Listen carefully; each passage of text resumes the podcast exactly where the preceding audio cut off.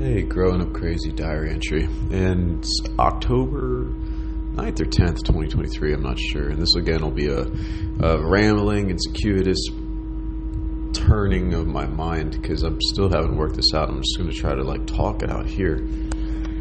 Because the thing that I've learned is so I don't know if it's what people refer to as alignment or whatever, but there's a place, I call it the 5D. There's a place where it's almost like every single breath is an agreement with the universe at large, and it's a space of complete non attachment and internal silence and direct knowing. And it's infinitely peaceful and comfortable and content.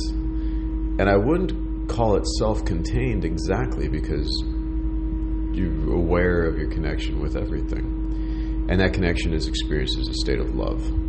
And that's 5D, and it comes from within. It lives at the base of the navel, and it's agreement that you make with yourself and the universe and absolutely everything with every single breath. And an agreement is made in a space of complete non attachment.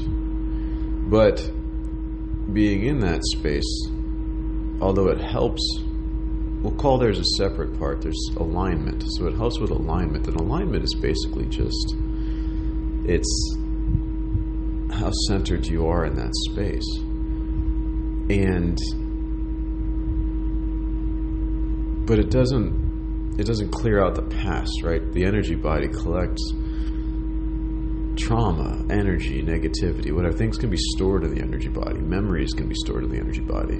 Um, feelings from the past are stored in the energy body. All of it's stored in the energy body, and and the alignment process, the the 5D helps with that. It almost like it softens it up and makes it malleable. But for me, at least, it doesn't remove it completely. Like it always seems like I have to go back and bang around.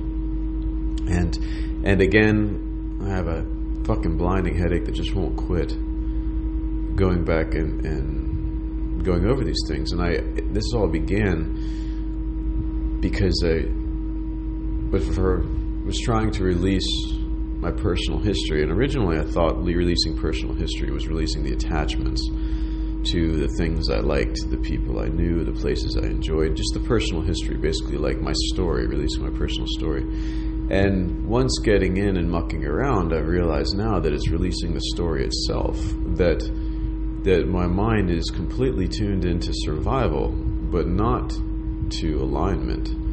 And my body like is all about my 3D is completely focused on survival, basically getting myself from one day into the next, probably just simply for the purpose of procreation, according to just 3D concepts. You know, like just that's what's most important. It doesn't matter the condition that I get to tomorrow in, as long as I get to tomorrow to have more chances to have more offspring, is what I'm what I'm guessing here. And it cares very little for attainment and alignment, but and part of that process is the mental. And because we're thinking creatures, human beings, we have a mind, we have a consciousness, we have a self identity, we have an ego. And that's what creates all these wonderful attachments that we have for the purpose of avoiding pain and pursuing pleasure. And one of the things that I became, have been thoroughly aware of in the last meditations for the last two nights is how much my own story is also part of that process. My own personal story. The fog, the comfortable fog that I've created around the events of my life to put it in a light favorable to me. Um, and that when seen, when actually turned around and looked at, um, without attachment, it's just not true. So releasing personal history is not just simply a matter of releasing the attachments to the things that you like or don't like and all of the rest. Releasing personal history is also understanding that you're completely full of shit. And everything that you've told yourself up until this point is really just a convenience created by your mind to get from one day into the next. It's a survival. It's all about survival. And um, and God bless it. I mean, it does it well, but it's just not true. It's a description created by the mind for the purpose of survival. And part of letting go of personal history is realizing that and understanding the true harm that you really have done to yourself and others. Um, because that must be addressed because it still exists in the energy body. I guess alignment is almost like detaching from it, like putting the car in neutral. I don't know. Yeah, I have no idea actually how all this works and pans out. I just know that that from a space of alignment, you can turn and look at yourself and see um, what exists in your energy body, and then move the same love that's being channeled through alignment into that space. And at least for me, in so doing, it shakes up those memories, and it shakes up that energy, and it shakes up that that comfortable lie that you've told yourself as well, that I've told myself, and brings it all to the forefront. And um, and the ensuing migraine headache. So obviously, I um, I have much to do. You know, it's funny. I just remembered there was a time in my 20s I decided I was going to do a sweat lodge, and I was just going to get it all out because I knew that I just had this darkness inside of me, and I was just going to get it all out. I was going to let it all go, and I was going to do this sweat lodge, and I was going to do it. And you know what?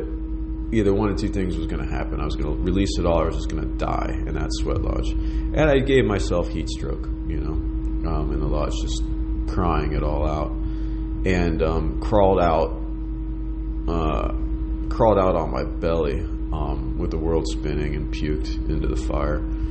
And um, just the world spinning and everything. I don't know how close I came to it, but I definitely had heat stroke, just laid sucking mud on the earth for a while afterwards. And I finally had the strength to flop onto my back. And I looked up at the sky. It was a beautiful sky. All the stars were in the sky. And I asked the universe, says, Is it all gone?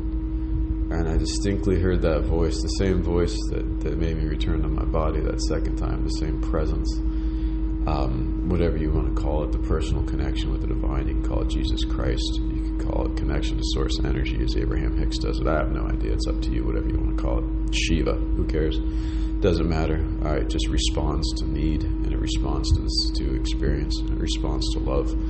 Um, I've yet to know it to respond to a name in a particular name or ignore a different name. The, all the times that I've beckoned it has been through feeling. Um, anyway, so I beckoned into the sky. Said, Is it all gone? And I heard that voice, and it said, Oh, child, you have much to sweat. oh, here I am not quite 20 years later, still still sweating it out. Love you. Amen. Growing up crazy.